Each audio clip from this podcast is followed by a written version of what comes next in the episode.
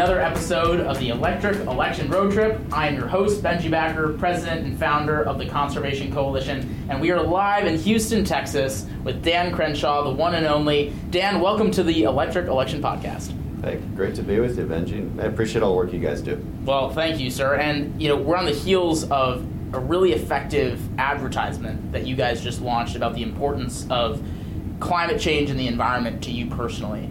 Can you talk about why you've you've stepped out on this issue and why it's so important to you? Sure, because we need rational environmentalism. Uh, I, I, think the majority of Americans want some kind of solution to, for a reduction in carbon emissions, but environmentalism, environmentalism is about a lot more than just reducing carbon emissions. People want clean air, clean water. Um, this is this is something we naturally care about, conservative or liberal, and, and I think for a long time Republicans felt like they were on the defense on this, and my point was that this, is not necessary to be on the defense. We, we can be on offense, and, and, and here's how this happens. Let me explain the psychology of why Republicans end up on defense, and what I'm about to explain is it's translatable across all issues, not just climate. So here's how it goes. All right, there's a pretty agreeable um, proposition. Okay, in this case, uh, we care about the environment. That's an agreeable proposition. Right. And then the left says, this is how you care about the environment. And, and, then, and then they propose the most radical possible both premises and solutions. And then the right says, well, that doesn't make any sense. We're not in favor of that. And then the left says, well, it's because you don't care enough. Okay? Does that sound familiar? That's not just true in climate, that's true across all issues. And and, and instead of getting more creative and more aggressive and going on the offense about no no here we do care and here's our solutions. This is this is how we should talk about it. This is what it means to be a rational problem solver. I think i think for a long time republicans just backed into a corner. And it's just trying to reverse that. I mean it's something we all care about so let's have a rational discussion about it and and talk about it. Uh, that's that's exactly right. I mean we just did a poll that showed that 85% of young conservatives would be more likely to vote for a Republican if they prioritized climate change and a climate change plan. And yet, you know, there aren't a ton of, you know, people who believe that the Republican Party even cares about climate change. It's starting to shift within the House and the Senate on the Republican side. Can you talk a little bit about that progress that you've seen in your time in DC and how you hope to see it continue into the future? Yeah, it shifted a lot. I mean, Leader McCarthy and I, and, and Garrett Graves and others, um, all the, the, leadership as a whole, we were pushing this really hard, and the coronavirus hit, and you know, let's let's just not talk about the year 2020. Yeah. You know, then and everybody was watching Tiger King instead of talking about our new energy frontier, and it was a disaster. But we were pushing this pretty hard. Um, there, we had a whole uh, three-phase series with multiple bills, a lot of them bipartisan, real solutions, not like virtue signaling and the Green New Deal and talking about giving people jobs even if they don't want to work and destroying the farting cows. Not a bunch of nonsense and cute video making, although I do like to make cute videos, as you know. uh, but mine have substance, just to be clear. And but ours, we had real legislation. You know, let's let's talk about being pro-nuclear. Let's talk about the stuff that actually works, and and and, and stop talking about the stuff that is tr- that is proven not to work. Okay, so what does work?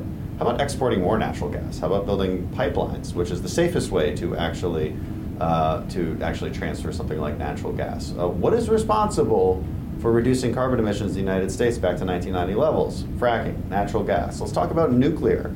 All right, and, let's talk about let's talk about an all of the above energy strategy. Um, you know, one of those bills is you know, plant a trillion trees, right? But it, it's not just like, hey, let's have a government program that plants a trillion trees. No, it's it's it's getting the private sector involved because people want to help, right? It's it's collective action as opposed to activism. You taught me that. I am going to give you credit for that little uh, that little uh, that, that line that line I just that line I just used the action versus activism. Um, so yeah, it, it, pr- prior to COVID nineteen, and, and, we just have to admit that um, that our that our uh, priorities changed a little bit, um, at, at, least in the public discourse. You know, as far as what voters are, are looking at these days. But we've still been working on these policies. Um, you know, I've, I've, actually passed five bills, uh, which is difficult as a freshman in the minority. Okay. Uh, and one of those bills um, is the Leading Act, which uh, is a carbon capture solutions, but it basically, basically repurposes some money at, at Department of Energy to do more research and development on carbon capture technology for the natural gas space, which is again proven to work. It's a place right outside Houston where we're at right now, um, and uh, it's called um, uh, uh, the name escapes me all of a sudden. Net Power, and basically they take in natural gas, create electricity from it, but through some process they have recaptured that CO2 of, of net zero emissions, power about 5,000 homes as a result. So we should be talking about how to scale that kind of technology out. That's really fascinating stuff. Um, there's so much more um, that, that people are working on. How do you utilize carbon? Should it really be a waste product? Should we even think of it as a waste product? You're breathing it out right now. You know, it's it's a it, it can be utilized, right? It can be a commodity. And once something is thought of as a commodity, you can trade it, you can sell it, you can store it, and can utilize it, right? So these things make a lot more sense as opposed to I think a lot of the solutions that have long been popularized uh, that either uh, don't work or actually harm the environment worse. Yeah, I, I, agree. And I think one of the problems is that the environment is something that we all care about, but we've made the solutions something that are way more simple than they're than they actually are. We, you know, the, a lot of folks on the left talk about you know how simple these solutions are. We can change all this overnight, and we can you know have a completely 100% renewable economy by tomorrow.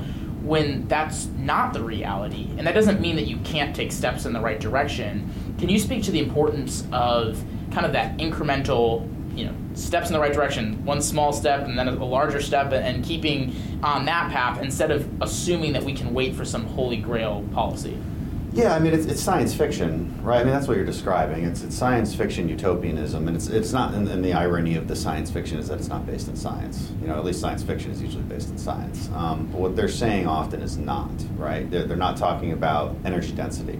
They're not talking about okay, how many acres of land do you have to plow down? How many how many species have to be destroyed? How many migratory birds, endangered migratory birds, have to be destroyed? How many wind turbines do you have to import from China which you need fossil fuels to build in order to get here. I'm not saying these things aren't part of the solution, but we have to just we have to have a rational discussion right. about it. It makes sense. There are trade-offs to all energy sources, and no one admits that. Trade-offs. This is a very important word that is never talked about again across all issues, by the way, because there there aren't solutions. There are trade-offs. And rational discussions about trade offs is what governing officials' job is, fundamentally. And I think Americans should start demanding that of their elected officials. No, tell me the trade offs. Don't just tell me what you want. Any, any child can tell me what they want, right? I want to know how you're going to get there and what the trade offs are. That's a rational discussion. And that's the rational discussion surrounding all clean energy. Um, and, and, and we need to we need to go back to like you know the sixty thousand foot level sometimes too you know, if we just if we just got rid of the Texas energy sector all of a sudden, right? Just kept everything in the ground, no more fossil fuels. There's a lot of people who would say, and if I asked, if I polled everybody, would it reduce worldwide emissions? Everybody would say yes, of course. I'm not so sure that's true. Okay, here's why. Because it's not like energy demand just disappears, mm. all right? And just based on the physics of what we currently have and, and the way wind and solar works, you're not going to meet that demand. Now, if you all of a sudden built a bunch of nuclear power plants, maybe you could, but we're not going to all of a sudden build a bunch of nuclear power plants, right. so that's kind of off the table. And the reality is, is that over the next 25 years, energy demand around the world is going to increase by about 25 to 30 percent. Okay, and it's immoral to tell a bunch of poor people in developing countries that they can't thrive, that they can't prosper, that they can't build out their lives. Okay, we're not going to tell them that. Even if we wanted to tell them that, it's just that's it's not going to happen. So who's going to provide that energy? Well, it's Russia, Saudi Arabia, Iran, and who who produces energy in a dirtier way? They do, right? And the EPA estimates that uh, Russian natural gas on a lifetime cycle basis produces 47% more carbon emissions than U.S. natural gas. So, at a very practical level, just just looking at the facts, uh, we probably increase carbon emissions by destroying the U.S. energy sector. So that that's that's that's that's a pretty big deal when we're talking about, like you said, the oversimplification of this entire debate. You have to bring everybody to the table, um, you know. And it, as it turns out, the more we innovate, the more those innovations get exported. The, the cleaner we innovate, and the more we can we can we can export that around the world. And so, just innovating our way to a cleaner future, I think, is which is why again I, I propose something like the Leading Act, the New Energy Frontier because innovation always has been proven throughout history to get us to a cleaner future. So why not rely on that same strategy? Well, that's a, yeah, that innovation-based approach is what needs to happen on climate, and that is something that again will not happen overnight, but it also helps solve the problem globally because we can export that innovation to other countries. Right. Unfortunately, to a point you made earlier, a lot of the wind power and solar power in the United States gets exported from China and imported by the United States, and it ends up having a very negative environmental impact and trade offs. We something that was shocking to me as we toured the country, uh, as, as, we're kind of in the home stretch, is that we visited two wind and solar facilities in different parts of the country, one in the Midwest, one in the Northeast, that were run by conservative leaning folks, and they a were frustrated with the lack of investment in their energy sources from from our country and how they had to rely on people overseas. But they also were kind of frustrated by the lack of dialogue within their own party on renewables. We and I, you and I both agree that we need to have better technology, better storage. You know, it's not scalable to an entire country, wind and solar overnight. What can Republicans and conservatives do to take the renewable conversation into our own hands while also supporting these other energy sources and really focus on improving renewable energy sources, knowing that they're not at the scale that they need to be yet? They're, not. I mean, listen, I'm, I'm, i think solar and wind, it's, it's going to work where it works, okay? Um, if, if, we're going to invest in something, though, I'm more inclined to invest in something like nuclear. Right? I'm more inclined to invest in something that is very clearly a reliable source of energy takes up an acre of land as opposed to thousands of acres of land, um, and you know has has an overhead cost, but uh, you know we can mine that here. Uh, we can dispose of it here. There's there's been a lot of falsehoods put out about nuclear, right. about the environmental damage. So you know, listen, I, I, am for all of the above, but I want everybody to compete. I, I, I prefer technology neutral um, uh, uh, tax credit, for instance, you know, as opposed to just favoring solar and wind. It is, it is, it is not obvious. Solar and wind have been getting favored for a long, long time, and it's not obvious that it's that that, that, that it's going to somehow get better in the future, um, just because we de- we decide to. And so, you know, I I, I, do think neutrality of technology is still the, the, the right approach, but if we're going to push our investment to something, it, all, all, all, the science tells me that nuclear is a good investment. Yeah, I agree, and I think that's where conservatives can really start to own the issue is talking about the, the potential for nuclear energy and in communities that need it most. I mean, we, we talked with TerraPower, Bill Gates' company, earlier on the trip, and they were talking about the number one reason they support nuclear is actually not climate change. It's actually in lowering emissions. It's actually empowering people in developing countries to have, mm-hmm. you know, cheaper energy, more affordable energy. And then on top of that, there's obviously an immense benefit on the environment. And that for both of those reasons, they're prioritizing the development yeah. of nuclear energy. Nuclear energy is expensive at this point, and it's there's a lot of regulatory streamlining that we could probably do to, to accelerate that process. What misconceptions do you think people need to understand differently about when it comes to nuclear energy? Well, I think everybody imagines like this green ooze coming out every time there's a nuclear power plant and you know radioactive birds with two heads and things and this just isn't this just isn't true.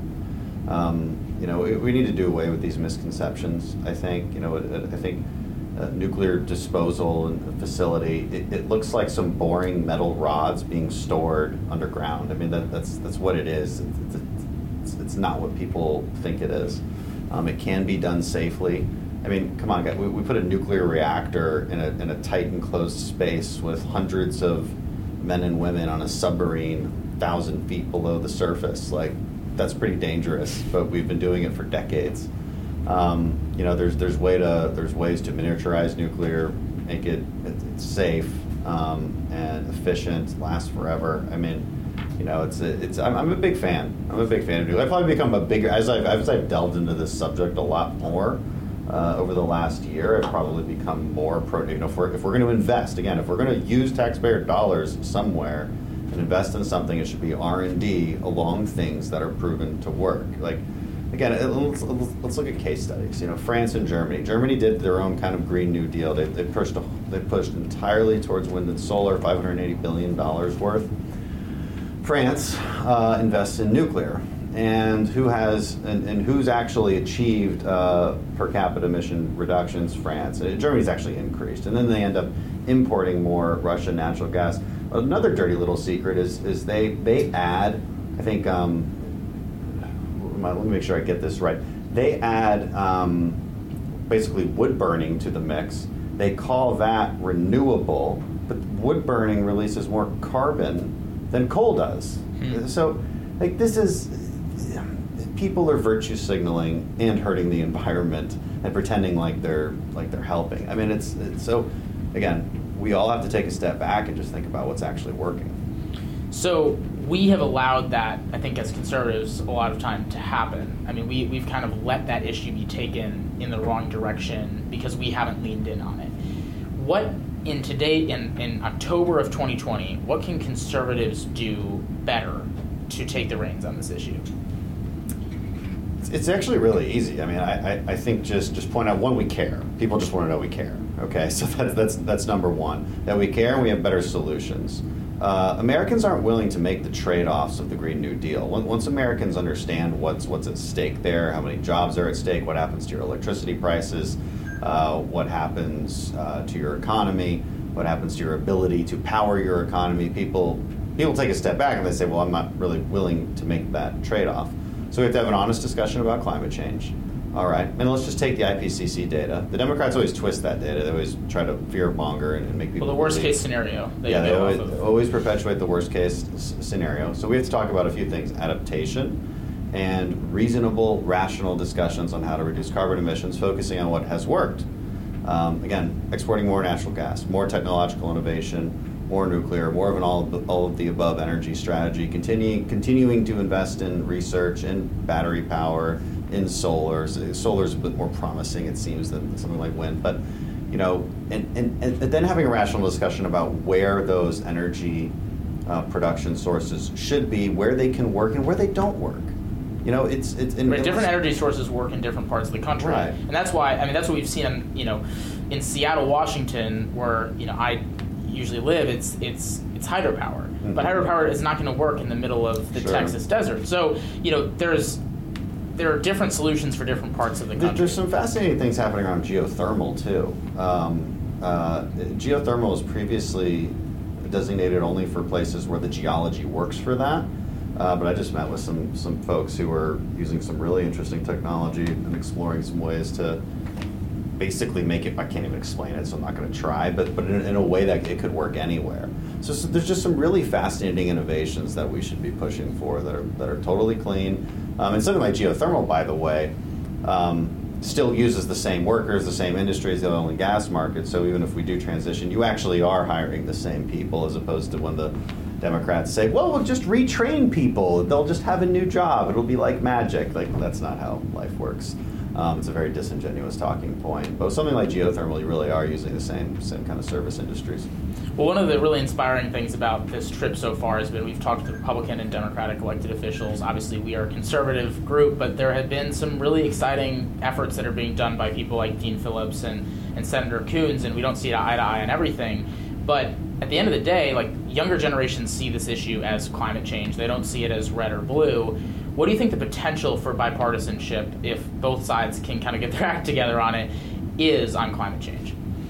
I, I think all the solutions I've mentioned are bipartisan. Again, when, when we were pushing this, when McCarthy was pushing this earlier in the year, I, I believe almost probably most of those bills that we compiled into these larger plans were bipartisan. Uh, so this, it's really not that hard to get there. Where, where you run into trouble is, is the left is, is, is growing increasingly dogmatic about it has to be solar and wind, and we can't have a conversation until we agree that all, all the fossil fuels have to stay in the ground.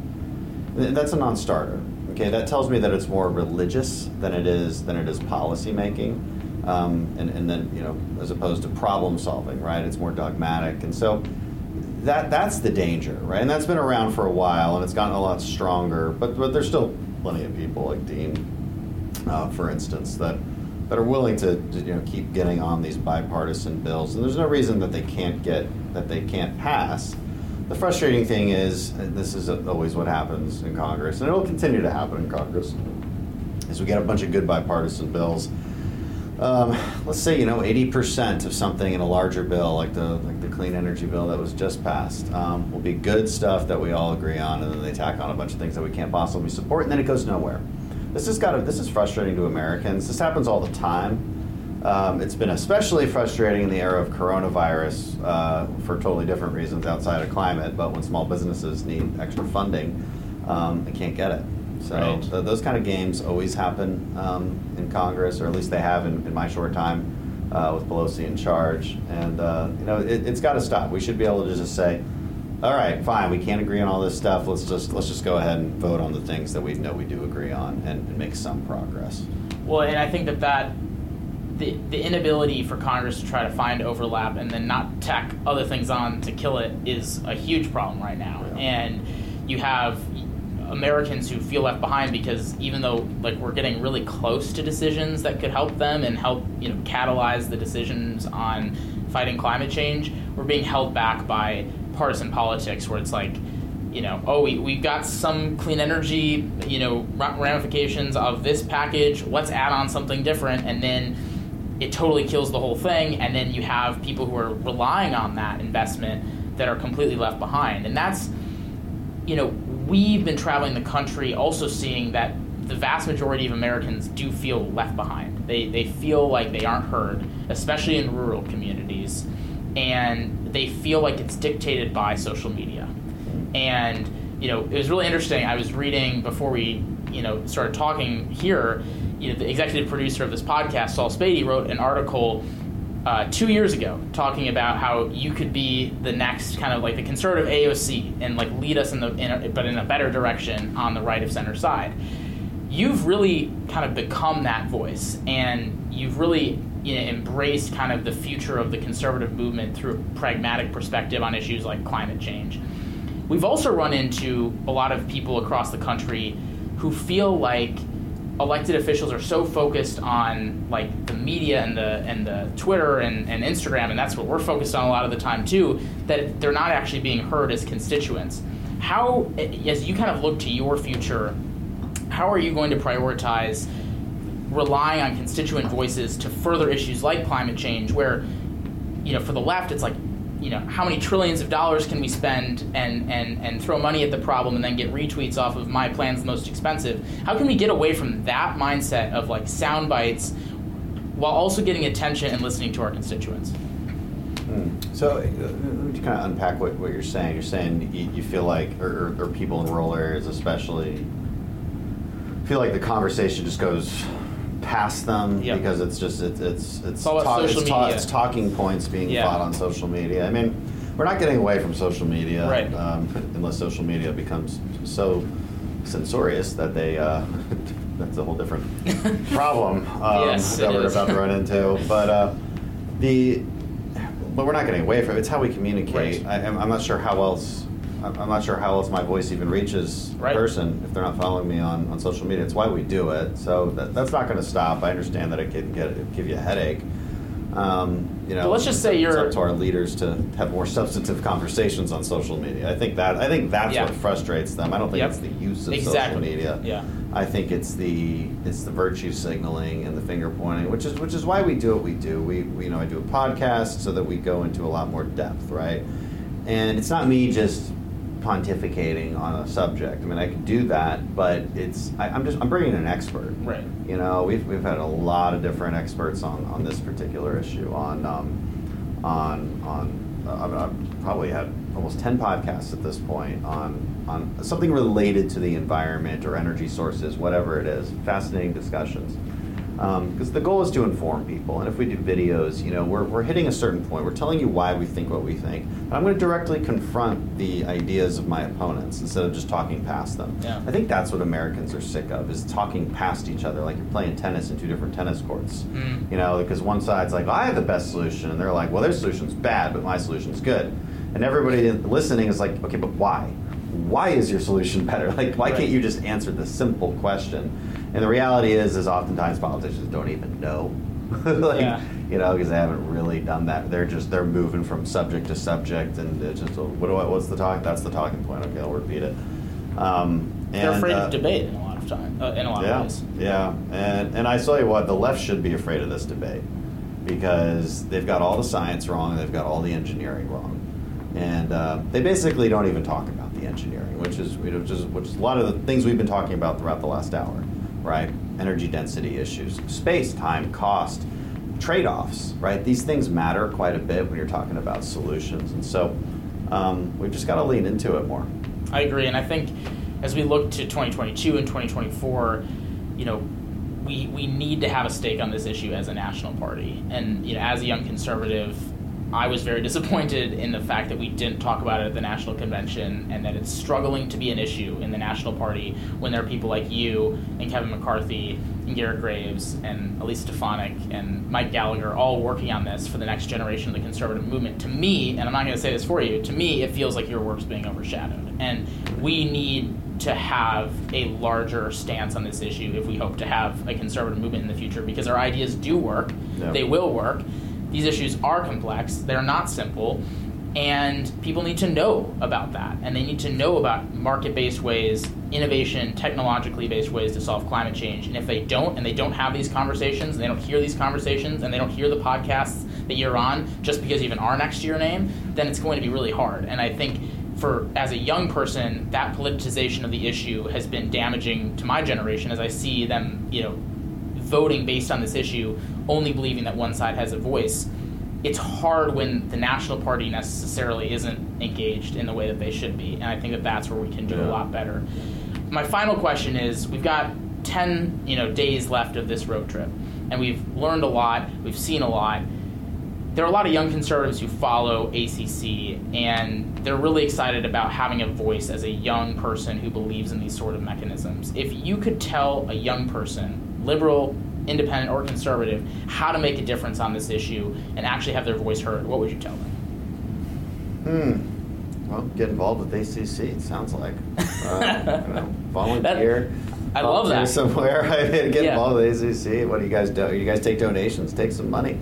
Um, you know, I, geez, I, I get asked that question all the time. Um, how do I get involved? Whether it's with you know climate issues or any other kind of policy, whatever makes you happy. I mean, you know, debate in class. Like, do do your research before going in there and and have that conversation in class. It can be thrilling or it can be devastating. Either way, you'll learn a lot.